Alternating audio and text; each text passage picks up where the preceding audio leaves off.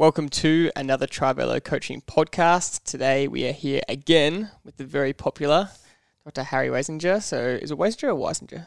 Uh, respond to either. Either, either, either way. I've been he- called worse. He's the popular doctor who uh, we did a brilliant episode, and we are following up with part two today because last episode we covered how to eat for weight loss and performance, uh, pretty much, and we had a lot of good feedback from it, and we had uh, a lot of listeners with questions of um, exactly how to follow through on the advice you gave. So if you haven't listened to um, that part one yet, go back and listen to it because today we are doing a special Q and A with the doc himself uh, to get into the nuances of um, actually how to do it because a lot of people have tried to do it themselves and have given us some feedback onto how it works. So, welcome back, Doc. Great to be back. You've um, you've been doing this and experimenting this on yourself since then. That was about six weeks ago. So why don't you start with um, a couple of uh, results that you found yourself in your own experimentation?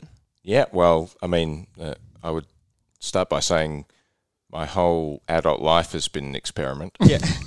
Uh, but yes, more recently, I have been, um, as I described in the last podcast, I've been basically consuming a ketogenic diet, with the exceptions, with a couple of exceptions, where I'm intermittent fasting and supplementing with carbohydrate before big rides or races. Um, yep, happy to report that all going well. Uh, I've lost about six percent of my body weight since I was last here, which is um, Fantastic. a month and a bit ago.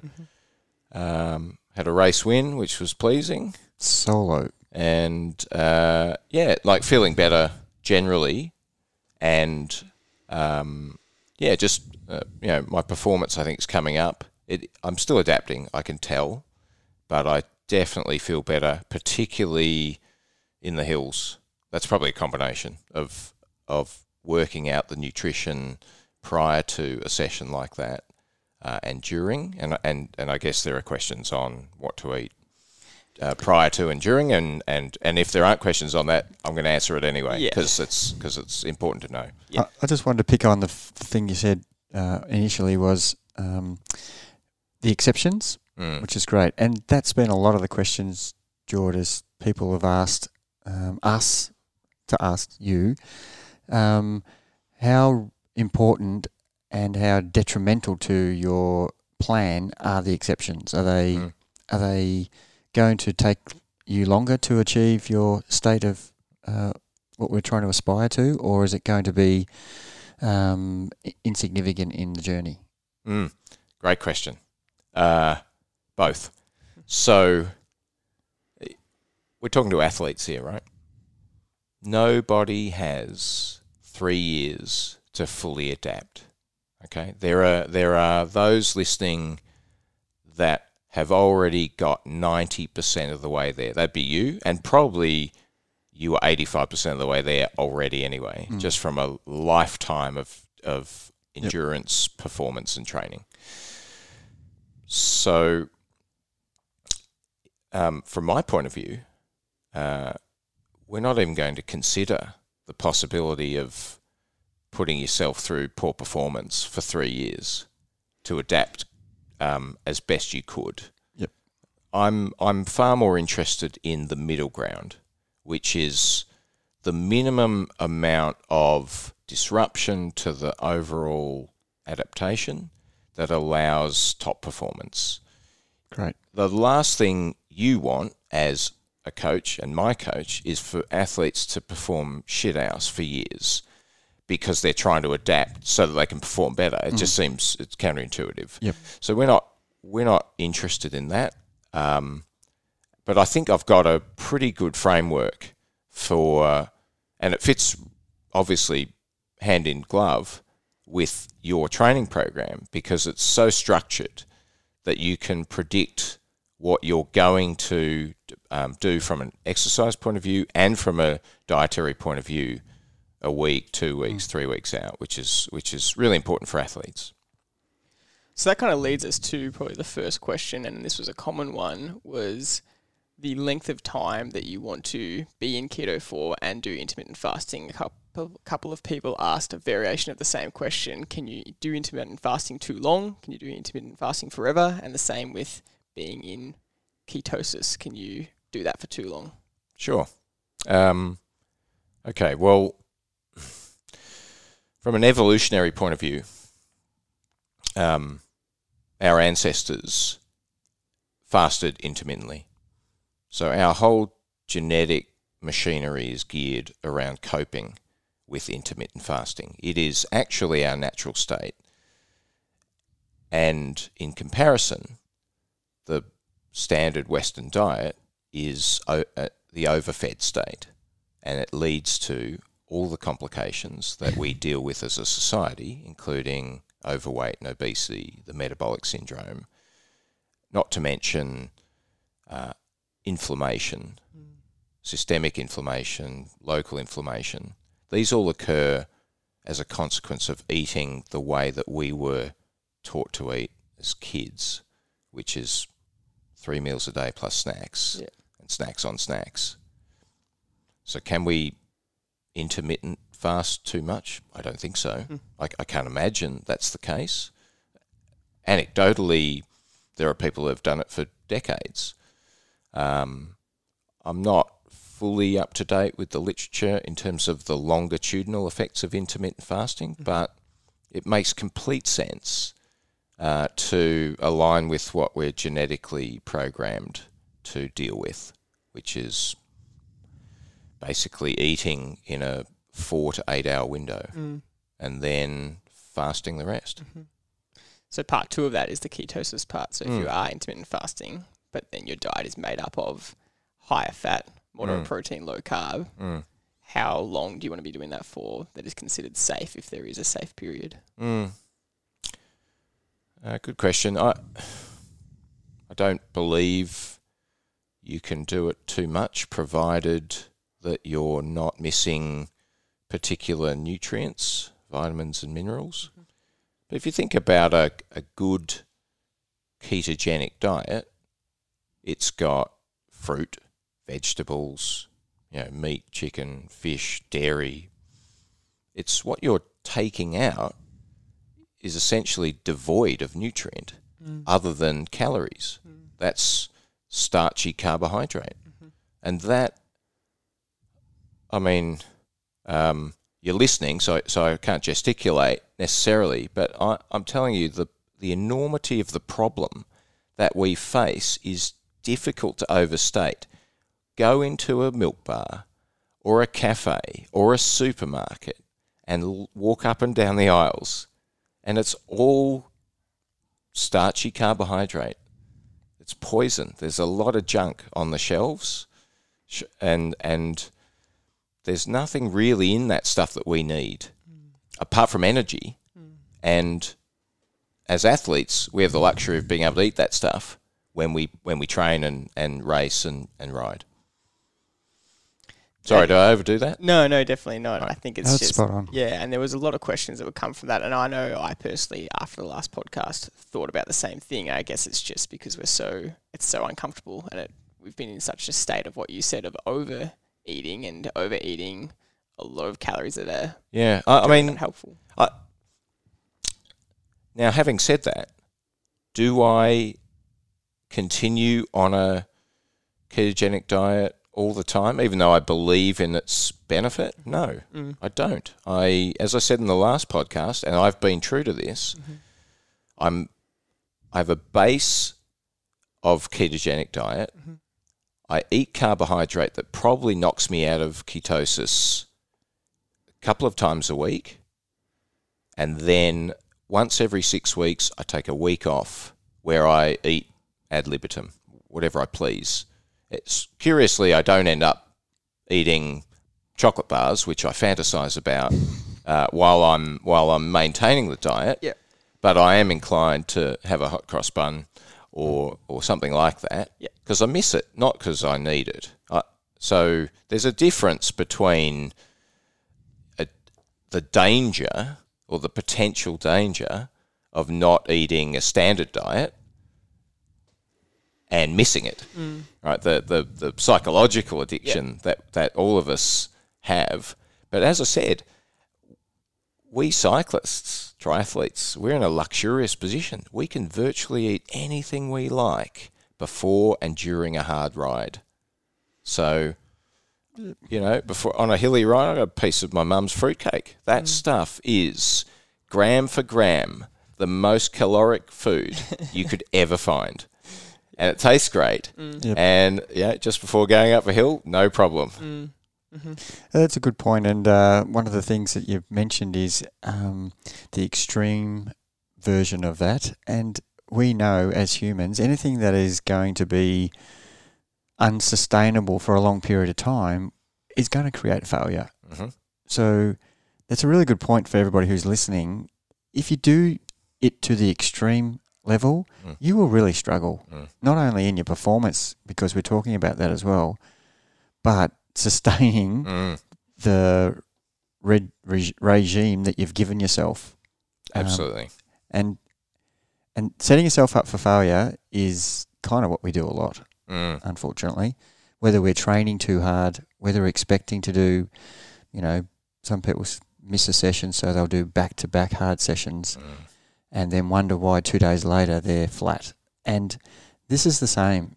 Anybody who does things to the extreme, you're you're going to set yourself up for failure. Yeah, I think I think that's a good point, and and so I'm an advocate of sticking to the plan with a tolerance level. So not it's better to it's better to stray off the tracks than to be so strict and then completely fall off. So I think I think you know I have days. And here's a classic example. So, say I've got a hard ride coming up the night before. I say, all right, I can have a little bit of carbohydrate now, and in the morning before the ride, I might have a little bit of carbohydrate, and then for whatever reason, I can't complete that session. You know, it's pissing with rain or whatever. Now I'm carb loaded, okay, Yep. and th- I'm not going to be able to do what I plan to do. And so I've kind of kicked myself out of ketosis for no good reason and so forth. It's better just to get back on get back on the program than to say, oh, you know, I've wrecked the whole thing. I'm out of here. Uh, so, so psychologically, I think we've got to. One of the points is we've got to give ourselves a bit of leeway, and over the whole journey. And Jordan made the point um, in terms of the the long term um, goals that we're trying to make. This is a journey. Uh, I've learnt as part of Trivelo, it's a journey because I'm 40, late 40s, but I'm going to do this into my 70s, 80s. Th- This is this is forever Big picture. Yep. big picture. Yeah. So yeah, it's a so I'll take some short term um, steps back to get a to be on the journey lifelong. Yeah. One of the good points uh, you made is whilst you've been in this state since the 23rd of January, you've actually raced, you've ridden some really hard bunch rides, and I'm talking from a coaching point of view, observing your improvement. What your diet has done has not hindered in any way. In fact, you've won a race and you broke away and rode solo. You've you've ridden some of the hardest bunch rides and kept up with us. Whereas the previous month, Mm. you were dropping off. Mm. So it's almost like it's made you concentrate on on everything. So I'm going to sacrifice all of the things I love in eating. Yep. If I'm going to do that, I'm going to train better as well. And that's the thing I've noticed Mm. is your uh, you're zoning in on your sessions, and the communication I've got from you now has been so much different. Mm. Hey, I can't do that session Mm. is this an option? And before, when you were not concentrating on your food Mm. and your training was, you know, going along okay, Mm. uh, now I can see it real intent um, in everything you're doing, Mm. and it's paying dividends. Mm. Um, the food uh, is definitely now making you able to ride with less junk in you. you you've lost weight, so you're lighter. Yes. You're riding better in the hills, etc., etc. And I'm needing and I'm needing less food than I did. Yeah. So I'm reaching, you know, into my back pocket far less at, than I was at the start. So I'm so that's the other advantage is you get to you get to really finely tune and understand your own requirements Mm. as you pay attention to Mm. this. It's it's so much better and more satisfying, at least for th- those of us that are inclined this way, Yep. to know precisely what you need as opposed to just reaching into your back pocket for a bar of gel Yep. every hour or so. So the words metabolism and thyroid were asked a couple of times in Mm-hmm. questions in terms of will will my thyroid be affected and therefore maybe potentially my metabolism metabolism drop because I'm eating less um, and calorie restricting. Mm. Um, Yep. Is that a possibility? Yeah, it's a really, really good question. Really good question. Of course, at the extreme, Mm. um, you know, in in general practice, we see people with anorexia, which is a which is a psychological disorder, mental health issue, and the consequences of not eating are on full display in people that have anorexia. One of the one of the organs that's affected is the thyroid, and uh, I mean, I mean, virtually every organ is affected, but um, certainly that that is the case at the extreme. Again, for intermittent fasting and caloric restriction, not really. I mean, the again, we've evolved to deal with this, and it's a pretty clever system. The the hypothalamus and the pituitary and the thyroid. They've they've got it worked out. So the level of thyroid hormone is carefully titrated by the body, provided certain conditions are met in terms of nutrition and other things. What But- kind of conditions? Well, Anything we need to worry about? uh, no, not particularly. I mean, uh, there's not really um, iodine deficiency in this country anyway. I don't think we have that problem, and even on a even on a ketogenic diet or a or a caloric restriction, um, it's not going to be a factor. That's the main that's the main one for the thyroid. Uh, but as I said, a, a gross deficiency uh, in in calories and nutrition will lead to problems, Yep. but but the thyroid's not the only one that gets hit. And uh, and again, I I don't think it's in the scope of our discussion to be considering that extreme. Yeah. Um, We wouldn't want people to be doing that. certainly it's i mean because of course the other thing anyone that listened to our first podcast and then has gone away and tried pulling on a few of the levers you'll know straight away that if you restrict yourself too much you will not perform you just it everything will be so much harder so yeah if you if you're trying to perform better you can't just cut off the supply of energy. It doesn't make sense. Yep. It- It's a really great point, and I have had questions on the bunch ride, and you've been in that bunch ride, and I've almost said, "He's right behind me. Why don't you ask?" um, and it's Probably been, too far off the back. they don't want to go back. um, it's been that question of how much uh, carbs uh, are okay Mm. to have whilst I'm in the middle of trying to Mm. uh, get my body to adapt. And um, yeah, that's a that's a Mm. question that Yeah, sure. So again, I think it comes down to the specific session. You're very specific about what you tell athletes to do, and I think you have to apply equal specificity in terms of what they eat during those sessions or before those sessions. So, as we discussed last time, an easy session, you don't need anything before it. Yep. You don't need anything during it. That is the best opportunity to continue adaptation. Yep. You can experiment, and I have done this in not eating before and during a hard ride. And what I found is that an hour in, the tank's empty. And, and everything, you, it creeps up on you. You don't Mm. realize Mm. what's happening. But then 220 watts becomes virtually impossible, where before you were pushing much more. Yep. Um, in terms of um, you know tempo, intermediate type sessions, again, I don't think I don't think we need anything before or during, but that's that's an individual thing. Yep. Hard sessions, I would say, unless you're a um, masochist, you should you should eat Yep. at least slightly beforehand.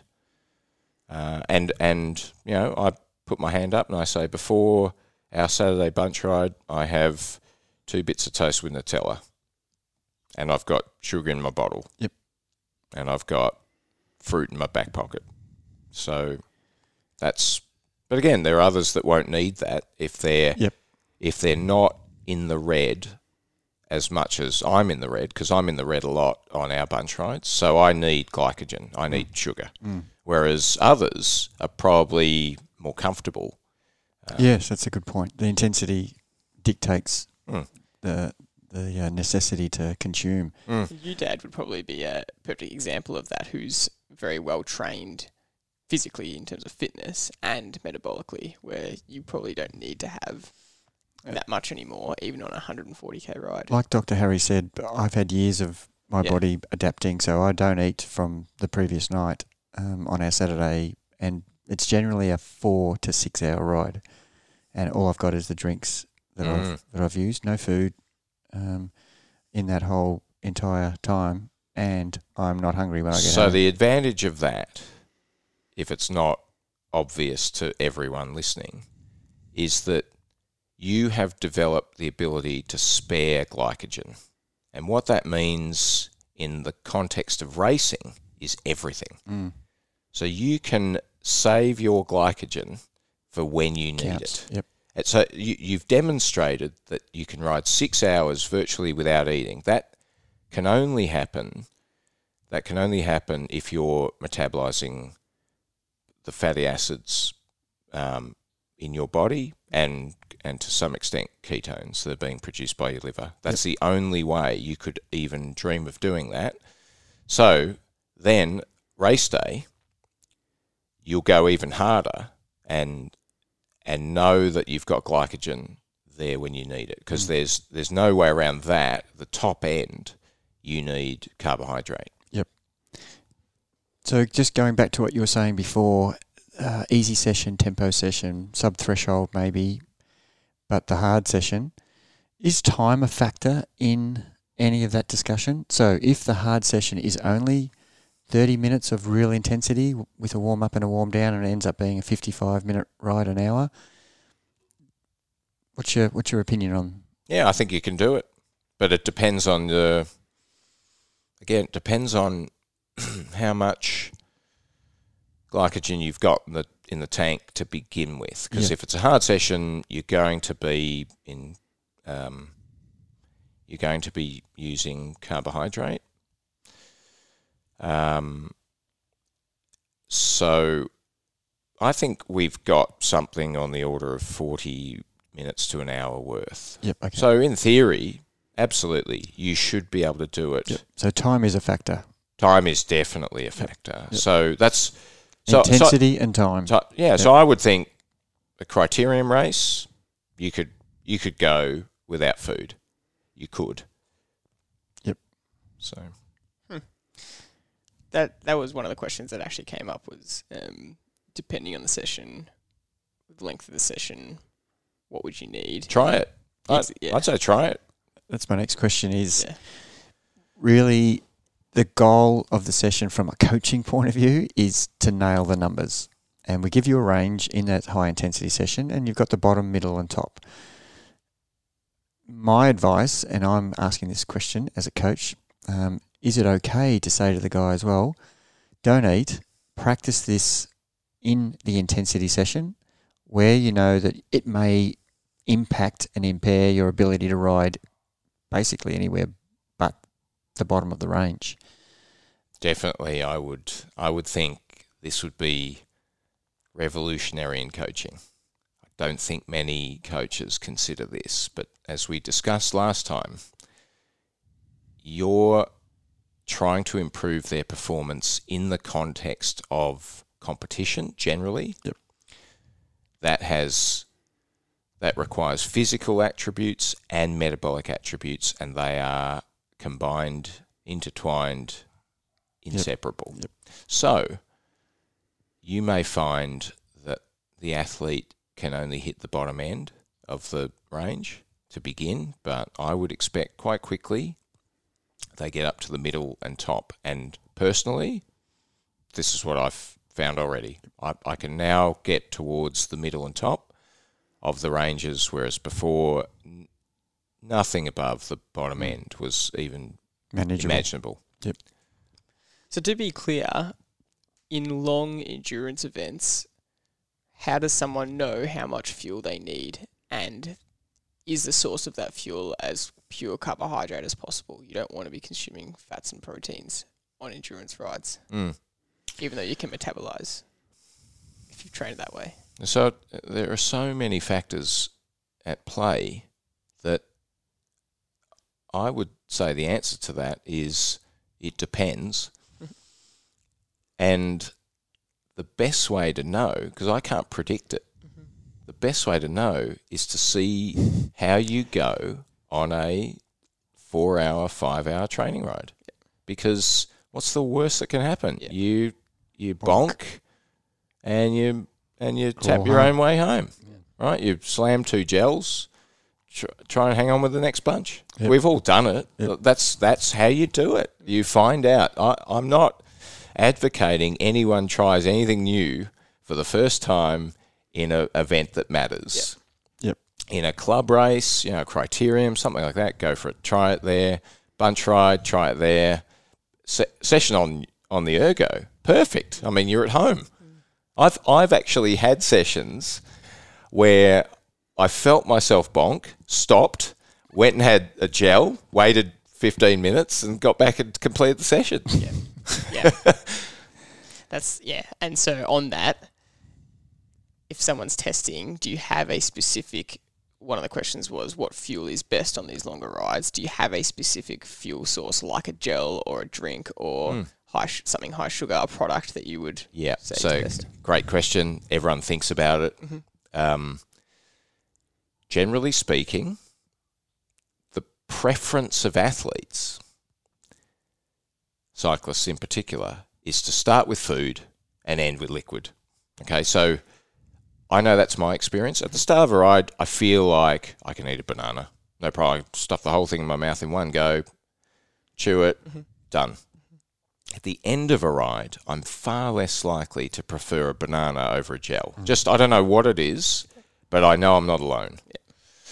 So that's the that's kind of the framework that we have to deal with because it, it doesn't matter what we say from a technical point of view. The preference ultimately Yep. Determines what people will put in their mouths. Yep. I would say, from a technical point of view, what you're trying to do is spare glycogen. Okay, so you're trying to you're trying to use probably um, slower fuel at the start and faster fuel at the end. So you don't need slow fuel at the end because you're only on the bike for another 45 minutes. Yeah. So I would say real food at the start. So that's whatever that is. That's your Nutella or peanut butter or jam sandwich, banana, you know, fruit, a rice ball, mm-hmm. um, banana bread, mm-hmm. etc. They count as slow food. Yeah, that well, you've got to digest it, right? So it's in your stomach. Stomach takes six hours to empty completely, mm-hmm. right? So yes, that's slow in the context of what we're talking about. It's not the slowest food, but it's slow from a athletic point of view. Then you then you most people move to a bar, some sort of bar. They could tolerate a bar, maybe two bars a ride max. I again, there are starchy bars that I find are better than others, but it's personal preference largely. You can use you can use bars that have fat in them. So I, I like a, a local brand, Keto Nutrition, and and I don't have shares in them, um, but I like a They local brand. This episode. Yeah, they're they're you know they have they have fat in them, so they've got that as well. Um, or you can use the other one I like is UCAN Sports. They're quite good. Slow burn doesn't spike doesn't spike your um, glucose. More of a, a longer profile. Mhm. And then at the end, you know, it's it's liquid because you want it into your bloodstream You want a spike. rapidly. Yeah, so it's in your bottle or a gel because a gel is effectively a liquid in- in a in a container. Yeah. Um, so that's that's what I would suggest. Now, how much? Um, again, experiment is the best way to know, but but generally speaking, a, f- a everything up to a two-hour ride doesn't need anything. I wouldn't think. Even even a hard one, I wouldn't think Mhm. needs needs anything. Um, if you did need to put something in your body, probably in your bottle. A longer ride, so three hours, I think you probably want to, unless you're fully adapted like Jerry, you want to start eating at the 45 minute to an hour mark and have a solid piece of something. Mhm. And then probably every 45 minutes to an hour, a piece of something Yep. Or a bar or a gel or whatever, whatever it happens to be. Um, yep. Towards the end, is there is kind of anything fast, high sugar okay, or is anything off limits? Because the people range from Powerades to Cokes to Mm. Red Bull. Mm. Um, are they just all under the same banner? Yeah, pretty much. Yeah. Yep, fast fuel. Yeah. Yeah, I mean, again, experiment, but um, yeah, that's. I think it's fine. Yeah. Uh, your sort of detrimental effects of of a high glycemic food like Coke or a gel are completely offset by the fact that insulin is suppressed during exercise. So you're not going to store it. You're going. It's going to stay in your circulation until it's burnt, Yep. and it's going to be burnt very quickly. I, d- I do want to make the point. Um, in case you didn't know, a gel will meet glycemic demands for about six minutes. Hmm. That's it. Okay, so if you've bonked, and so I've tried this personally, I've done this experiment, deliberately bonked myself, had a gel, measured how long it took to feel human again, and measured how long it felt to feel not were. so human again. And it's and it takes about eight to ten minutes to kick in. So, um, so uh, note to the listeners: in a crit, if you've waited longer than ten minutes to the finish, you've waited too long. Yeah. You'll So feel f- great in the car going Yeah, home. you'll feel fantastic in the cool down. Uh, but 15 minutes to go, slam the gel, and it will uh, it'll take about eight ten minutes to kick in, and then it'll give you six minutes of full gas, and that's it. Then it's over. So there's no point then taking a gel early. Um, well, yeah, unless, you, it'll. unless you repeat unless it every 15 minutes. Oh, as your, I mean, I've seen the triathletes with the gels taped to the like one gel after the other. I think again, to me that looks a bit silly, but there's probably good reason for it in that maybe they can't tolerate anything else or they can't carry anything else or whatever it is. But it's just not the best choice because you've got glycogen already that you're going to liberate as part of the exercise process. You're you're better off having a slower absorption, bit easier on the gut, Yep. bit less spiky in your in your blood sugar. So, there I've seen and read athletes, especially at, we're talking a little bit about triathlon there at Kona. Um, Mm. One particular athlete had Coke in the marathon from start to finish Mm. and performed uh, fantastically. I Mm. don't know whether he would have performed better had he had another source of Mm. energy, but It's really odd. Uh, Yeah. It's really odd because to get to Kona, he's fat adapted. So I don't. Yep. I don't fully understand why the athlete would need Coke, but I don't know. So the question is: Is it detrimental to to just have three hours where all you're consuming is Coke? It's a, it. How is it going to affect your, your spiking of your glycogen? Mm. As you said before, it dissipates very quickly. Mm. It's come in, it's going out, Mm. and you're not relying on any other source. Mm. Yeah, I don't. Um, I don't know. I Okay. don't know. Yep. Uh, I don't. I don't think it would have a detrimental Yep, effect. I mean, it's going to be used. It's fluid. It's sugar. As, long as you can tolerate it. Yeah. Yep. If you can tolerate it, but yeah, So the second question would be if the food you're consuming sits in your intestine and digests and takes too long, mm, wouldn't you be better to train your body to bypass that and just have your carbs purely from the liquid right from the get go mm, and eliminate?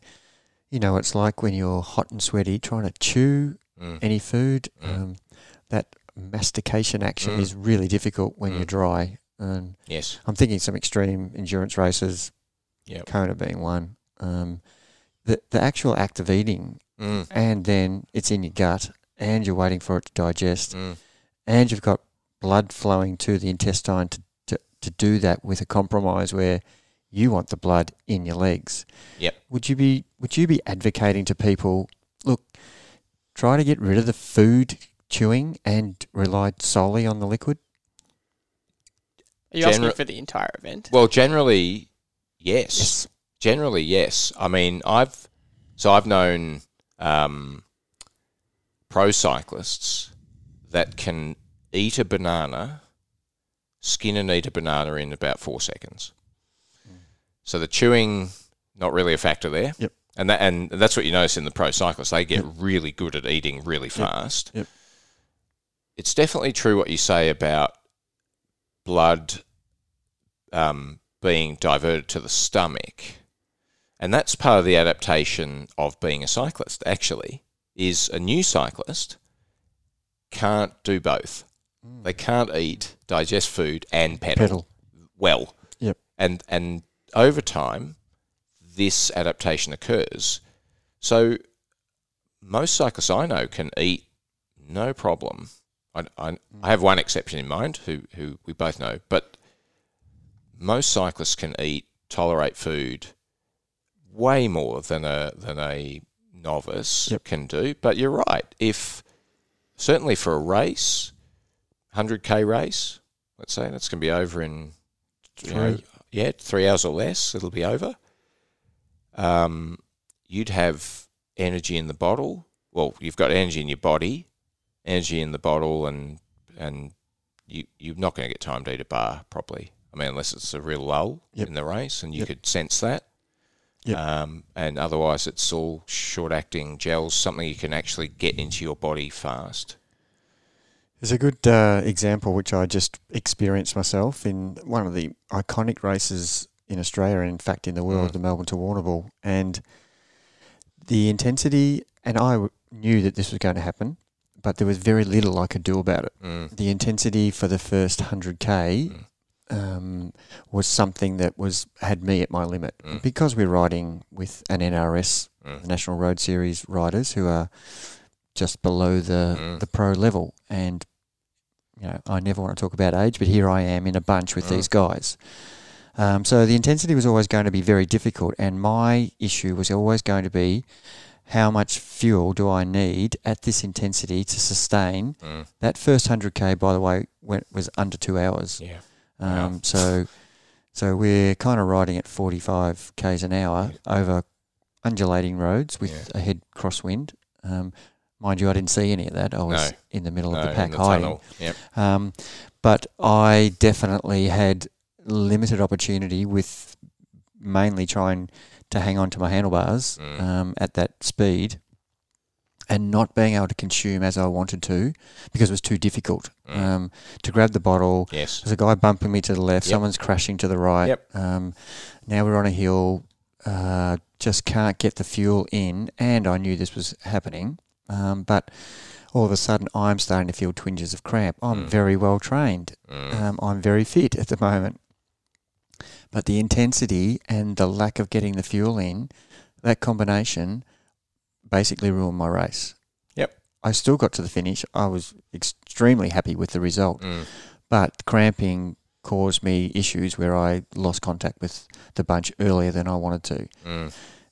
Was there anything I could have done differently, knowing that this was going to happen? And I knew that I was having trouble getting the drinks in, um, and the gels, um, and the intensity, obviously. Mm. From a, f- fu- a pure fuel source, and I was disappointed that the cramp came on, and it's nothing I'd had in two years. Mm. Um, but obviously, that intensity is not what I've experienced since I was a younger rider. Mm. I think the only way you could have extended, I'm not even sure about this, but had you had you attempted some extreme form of um, of carb loading, which is to say complete deprivation and emptying the tank on a um, well you've heard you've you've heard me say this before that a few days out you have a hard glycogen depleting ride and then the next day you go until the tank's empty say Yep. motor pace or, Yep. or whatever and then you start refilling and then you don't touch your your stores and you top up in the morning Yep. save from that That's there's nothing I can think of. I mean, if you can't get something into your body like sodium, magnesium, pickle juice, Yep. Yep. then, um, and again, you're riding at a higher percentage of your FTP than they are, eh, most likely. I'm riding above my level. Okay, so you're no you're riding you're riding at a at a high number, and that's why Yep. that's why you cramped. I again, this is this is the extreme of the extreme, isn't it? You know, Yeah. Second, Yeah. It is, second longest Yeah. race. Yeah. and that's why it's a great experiment. Mm. Um, and I, you know, Jordan and I definitely talked about it before the event, and that was one of my concerns. Is uh, and it was really good actually. It's a really bit off the topic, but um, what training should you do for an event like that? And look, you're only going to do that once a year, so it is a really big A race, almost like triathlon is Ironman. Yeah. So there's lots of other things that have to be sacrificed for this one event, and clearly consuming the right fuel, like you've just said, doing that overcompensation Mm. and training many, many times on a weekend where you're riding behind a motorbike Mm. at that intensity Mm. and then keep going for another five hours Mm. afterwards. So do, Yes. do that for two hours and then continue for five more because that's exactly what the race was. Yes, and and of course, you've effectively the Melbourne to Warrnambool has effectively been a training ride for what comes now. So having done that, you have you will have adapted, which is which is why you see. Well, I mean, that I don't know about the timing, but of course, the Warney and Grafton were always closely and and it's the same guys because they've they're they're the ones that have adapted. If you, it's almost like if you didn't do that one, You won't do don't it even all. rock up to this one. Yes, yep. And it's so true because my form from the Warney has really stepped up, and Mm, almost two weeks later, you're in the form of your career almost. Yep. And that's always been the case, and I've seen that many times with guys I've trained for the Tour of Bright. Yep. And then two weeks later, they are setting PBs yes. all over the shop. Yep. It's almost like two weeks too late. They needed to do that, which is why I give guys such hard sessions two weeks before Mm, the Tour of Bright, yes. so that by the time the Tour of Bright comes, Yeah. and I'm just using that ex- that race as an example, but um, a little bit off the topic. That's fine. I um just bringing it back to the topic of uh, nutrition. You mentioned pickle juice there. Why does pickle juice work to stop cramping? I don't know. I I'm drawing a blank. Yeah. Here's what I do know. It so it exerts its effect in mysterious ways. And the curious thing about pickle juice is it works the second it touches your mouth. It doesn't need to go through the gut and be absorbed. It works instantly. So there's something So do you can you not swallow it? sublingual Can you choose not to swallow it? Po- possibly. Yeah. I don't know. Possibly. I mean, I've I've used it myself a couple of times, and it is it's from I don't know if it's placebo Yeah. or Mm. or something magical, but I you know once I was riding Hotham or something was cramping terribly on my way down, Mm. and stopped over, had a little like a beat it shot, seventy mils of filled up with pickle juice, and I took it, and immediately my adductors stopped cramping. It was bizarre. So, having said that, I don't carry pickle juice, but if I did the Warney, I reckon I might. I reckon I might carry it. Yeah. So post sessions, reco- fuel for recovery. What should you be taking in the first one to two hours after a training session? If you're training, whether you're doing it in that metabolic state and not eating, or Mm. whether you are consuming carbs, what should you be taking after? Yeah, so so the answer to that depends on what you're trying to do.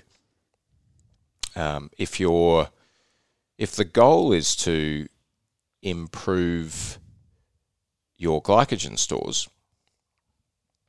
then immediately after a hard ride, and I mean within 30 minutes, you need to have some carbohydrate. And you could have the other thing that is beneficial is protein, Mhm.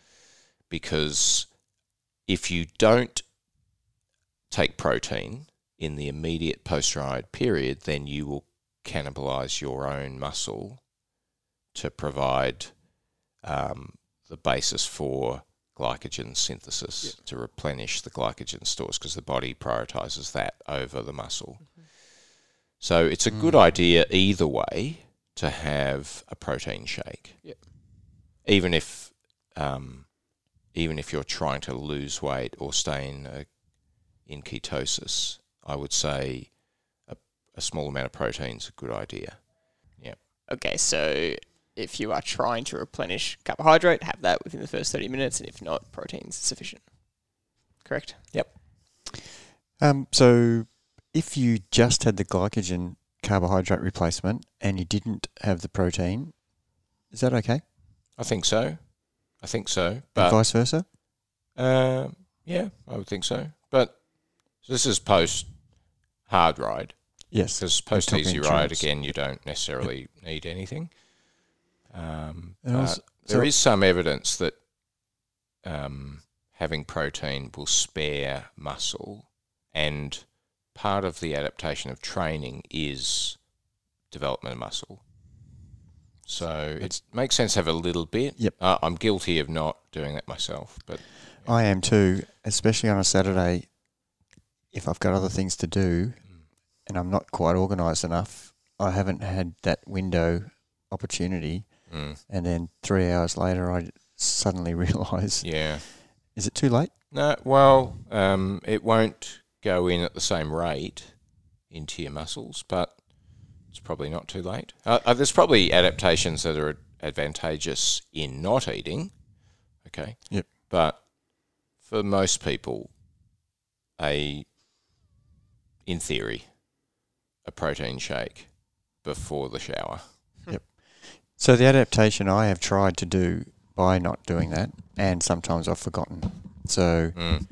is there a a danger in doing that too much by really making your body adapt by giving it two or three hours before you allow it to recover? Because we talked about the muscle, you know, really not being able, able to repair. Well, the study to answer your question has not been done, but look at your own performance and Yep. answer the question that way. So you don't achieve what you have without things going well metabolically. Yep. So I don't I don't believe that it's of great detriment to basically fast after a hard ride. Great. I don't think so. So look, I just want to do a little summary here because I think the listener and the athlete, the cyclist, there is no rule, is there? Everybody will adapt differently, and it's it's okay to experiment. I'm trying to summarize here. You learn more from finding out how you react to it, to whatever method you're trying. There are no hard and fast rules saying this is a five hour ride, you should eat this X amount of fuel, you should recover with this X- amount of recovery. You need to experiment a little bit. I agree entirely. So, attention to detail again. You've developed that in me from a athletic training performance point of view, but you apply the same attention to detail um, with what's going in your mouth, and you learn. So you so you know your the listener, the, certainly that's coached with you, knows their FTP. Do they know what they need specifically for a hard ride, a race, etc.? I do. Yep. And I've got countless examples of people who've just started, and I'll look at their bike bottles and I'll see one puncture kit full on Mm. one and then one bottle, and we're doing four and a half hours. And I'll shake my head just like you just did then. And I'll go to myself, we'll have trouble today. And and they actually don't and didn't understand the requirements. And they're not on their own. And I'm not isolating one person. This has happened numerous times. It happened again on Sunday with another group that I rode with where we did 180k. And I asked the person I was helping, What did you drink? And we were at 140k and it was a northerly heading home Mm. and they had basically bonked. Mm. And I just had water. Mm, And I, I was just in shock. mm, Like if I had done that, I wouldn't have got to where she got to. no. Um, I would have been back at Sorrento still. Be a good uh, adapting uh, ride, but uh, Yeah. probably not worth the suffering in 40 k's home into a northerly. No. so there are people who really um, are are not understanding exactly the requirements, and this is why this this whole podcast is really important. I think that that uh, the things you've been telling us, um, people don't know, and we think it is just a, a normal thought process. But unless you've experienced the bonk, then you are not going to find out um, what we're talking about. Yep. No, but uh, so my general um, take on this is that nobody knows any of this stuff, except if they've experimented. I mean, the the average person out in the wild doesn't know this. They still think that the standard Western diet is a good diet. You know, a, a breakfast of yogurt and muesli. So this is very specialised information, and um, I I used to think that um, it's common knowledge, but the further I've gone on as a doctor and as an athlete, I've I've come to learn this is quite privileged information. You're in the minority. That's right.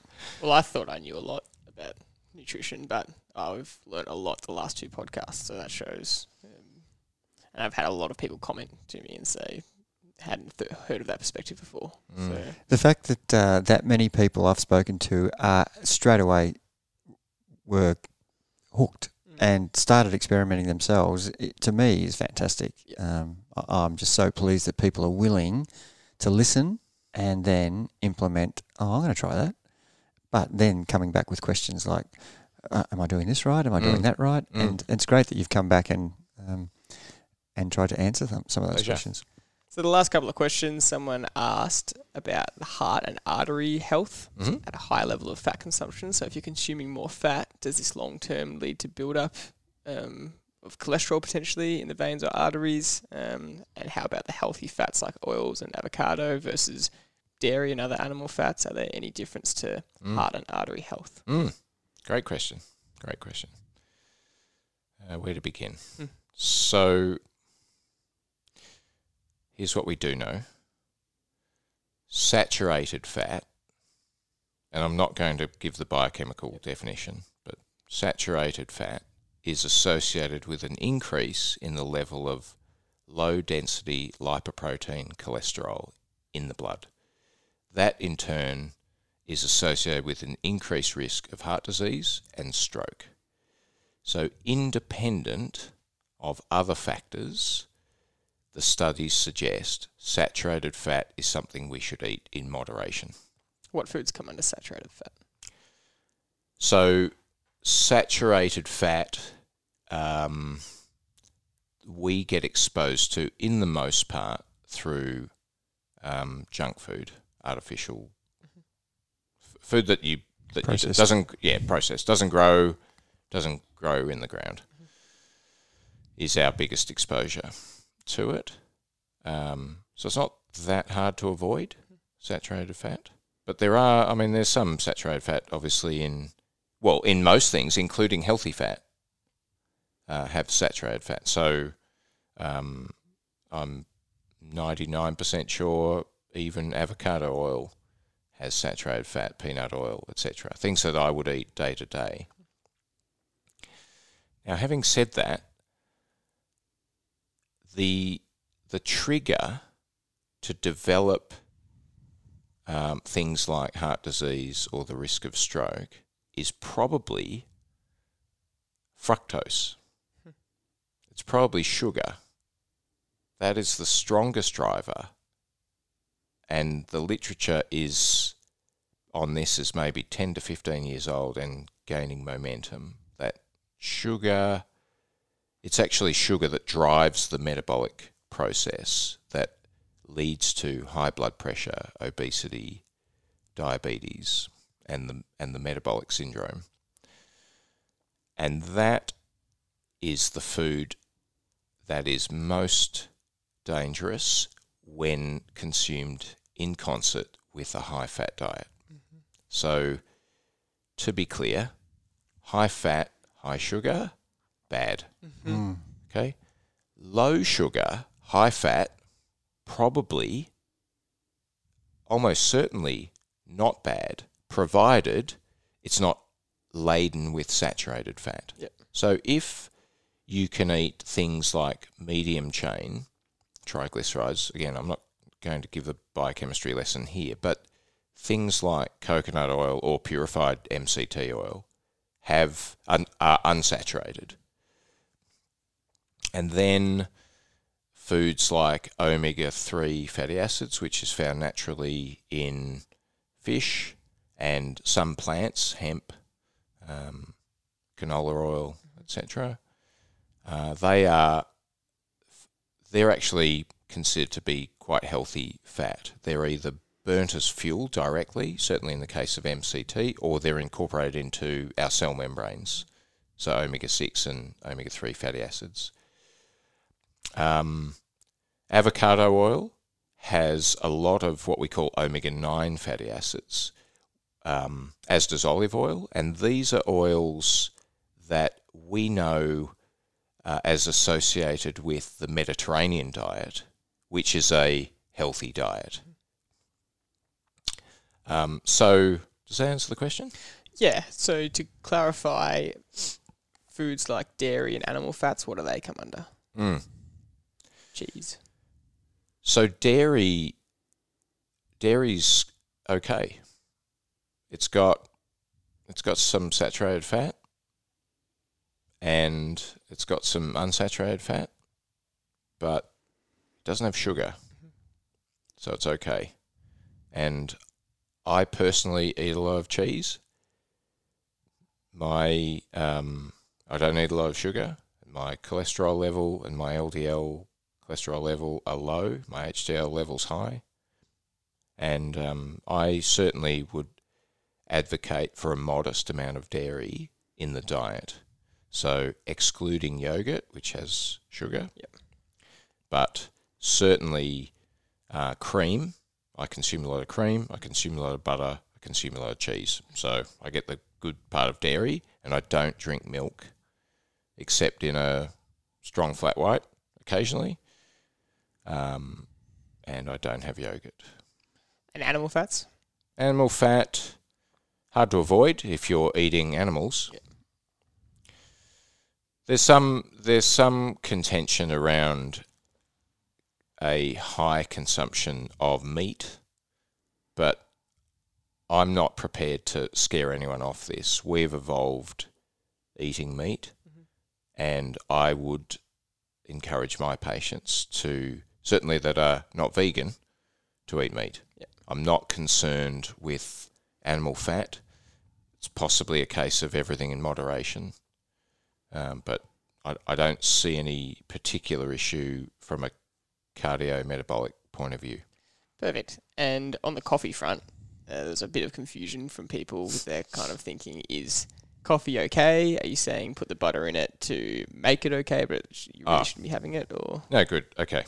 Um, so if you're a coffee drinker uh, and you want to get more calories into your so so I guess just taking a step back, this was in the context of a diet that can be ketogenic or or a diet that um, will allow you to avoid the desperate feeling of hunger. So how do you avoid hunger? Well, fat is satiating. Mm-hmm. So if you eat if you eat a fair amount of fat, 50, 60, 70% of your calories come from fat, you actually feel quite full and satiated most of the time. You don't have that Hunger. hunger. You mm. can concentrate. So then the question is, well, how do I get fat, how do I get fat in my diet? One option is instead of milk in your coffee, put cream in your coffee, or put butter in your coffee and blend it because it won't just it, it won't it won't um, go through the coffee without blending. Yeah. You could put MCT oil in your coffee. This MCT is a really good one because it's it's used directly as energy by working muscle and can be used by the liver um, and converted into ketones. Which so MCT is a good one.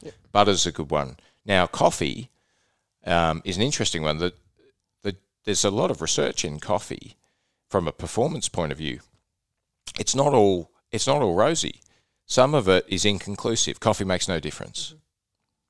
One thing that seems to be agreed upon is that coffee makes you feel better. So it it rises endorphin levels. If you fi- and and um, fantastic book, um, uh, what's called Endure. I think that I think the author's name's Hutchinson. You should we should look this up. Yep. Fantastic book, and and the author writes about the role of perceived effort in performance, and it it's massive. So I, I don't think I've admitted this to Jerry, but in a hard effort on the ergo, I smile. I don't feel like smiling, but the, the research shows that when you smile, you set off certain neurochemical pathways that make you feel better. And when you feel better, your perceived exertion drops by a point or two. And that enables you to complete the interval. Is that where the smiling assassin comes from? Yeah. so, so um, coffee is uh, neutral or beneficial. Yeah. And it depends on whether you like coffee or not. Is it a dehydrator? It's a diuretic, absolutely, and it and it certainly um, can stir up the gut as well. So if you're sensitive, and people are, have different genetic, different phenotypical sensitivity to caffeine. There are tests for this actually, um, but certainly it's a diuretic, so you will pee more and potentially dehydrate you. Great. So to finish off, just some rapid fire uh, specific things that people have asked about. Uh, nut mixes, um, so nuts, cashews, that kind of thing. Mhm. Almonds. Yep. Uh, they're a big mix of protein, carb, and fat. So Yep. what do they come under in terms of inside your diet? in terms of um, yeah again that's a bit of a neither here nor there for me it doesn't it's a bit like a tempo session Not easy, not hard. not easy not hard you're not the problem is those those fruit and nut mixes ha- or trail mixes have too much carbohydrate to be keto not enough carbohydrate to load you Yeah, cool. so I, yeah, I'd just eat the nuts really if you're trying to do that. Yep. The other thing, I and I, I think I mentioned mentioned this last time, but um, measurement really important. So if you're interested in if you're interested in seeing what diet does to your body, you've got to measure. You've got to get on the scales. You potentially um, get scales that measure your body composition. If you're extreme like me, every six months or so, go and have a DEXA body morphology scan to see what your um, what your internal fat stores are doing, and your bone. You know, as cyclists, we should know our bone density and so forth. But other things that you can do at home don't need a doctor for. you can test your blood ketone levels, you can test blood sugar levels. So if you're again, if you're if you're an interested student of what your body does under certain conditions, and I would be really interested to see what Jerry's ketone levels are after a six-hour ride. They'll be they'll be high. How do you And- do that? How do you measure it? but finger prick or a breath test. So I've got both. I've got a little breath testing device which I bought online, a couple hundred bucks. Feeds into an app.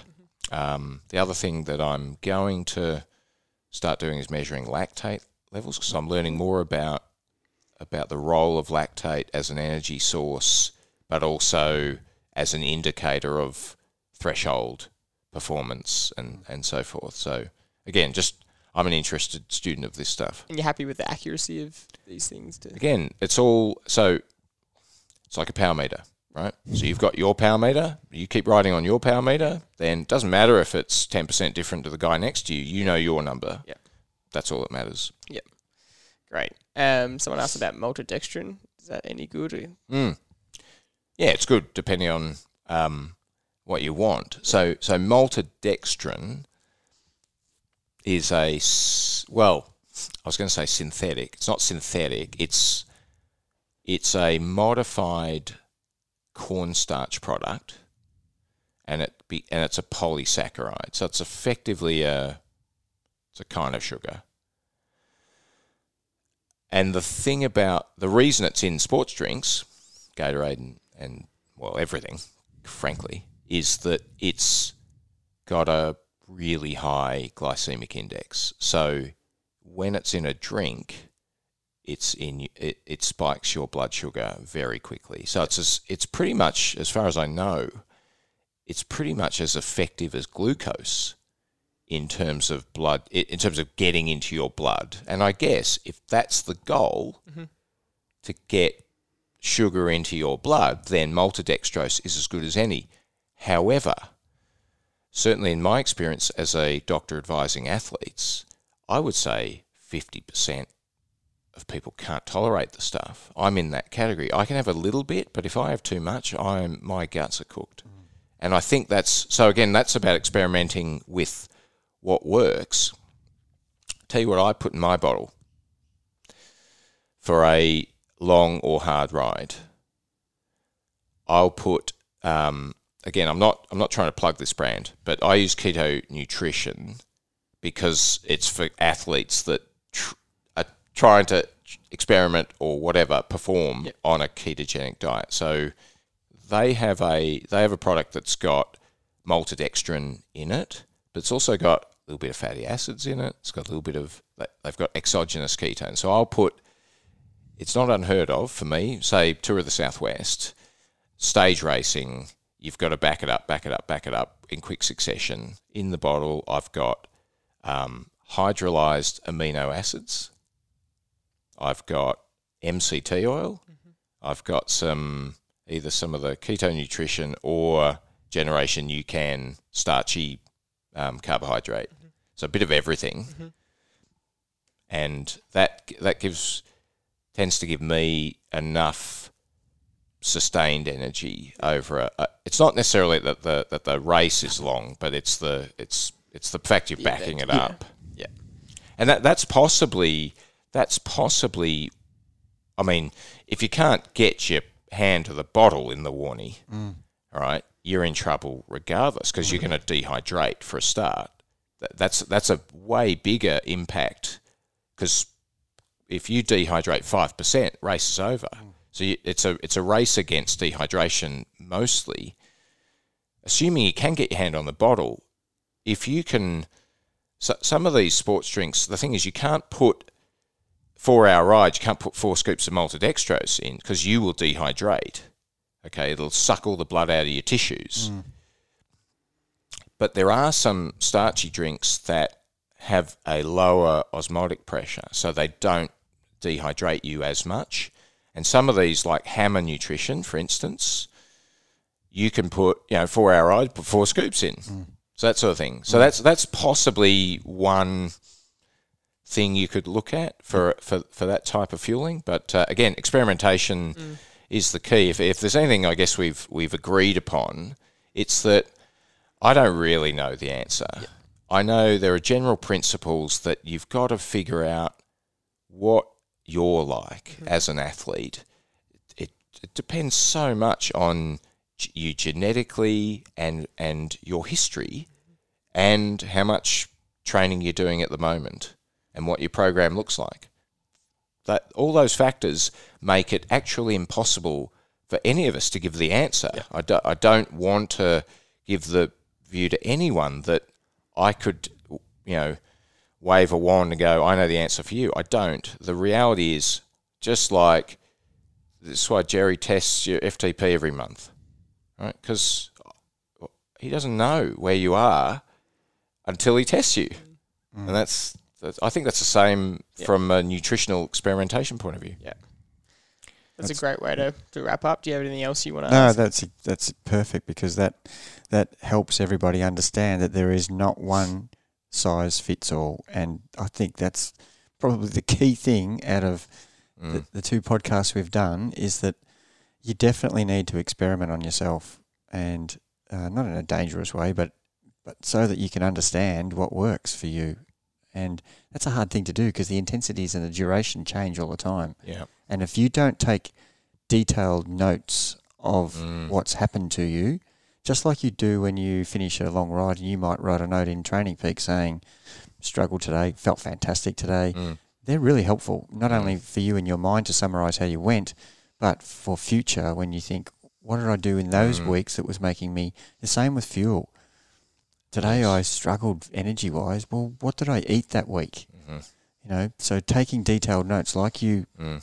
mentioned, I think is really key. If you want to, if you want to learn more about how your body functions with the fueling, then you need to be a little bit more um, Mm. uh, professional in the way you go about it. Yep. Well, that's a great way to finish off. Thank you very much for coming on again. Pleasure. Anything you wanted to add?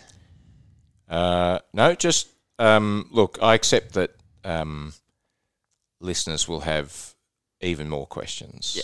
And and I would just say, um, feel free to to contact me through you, and you know, this is a we're on a journey. Yep.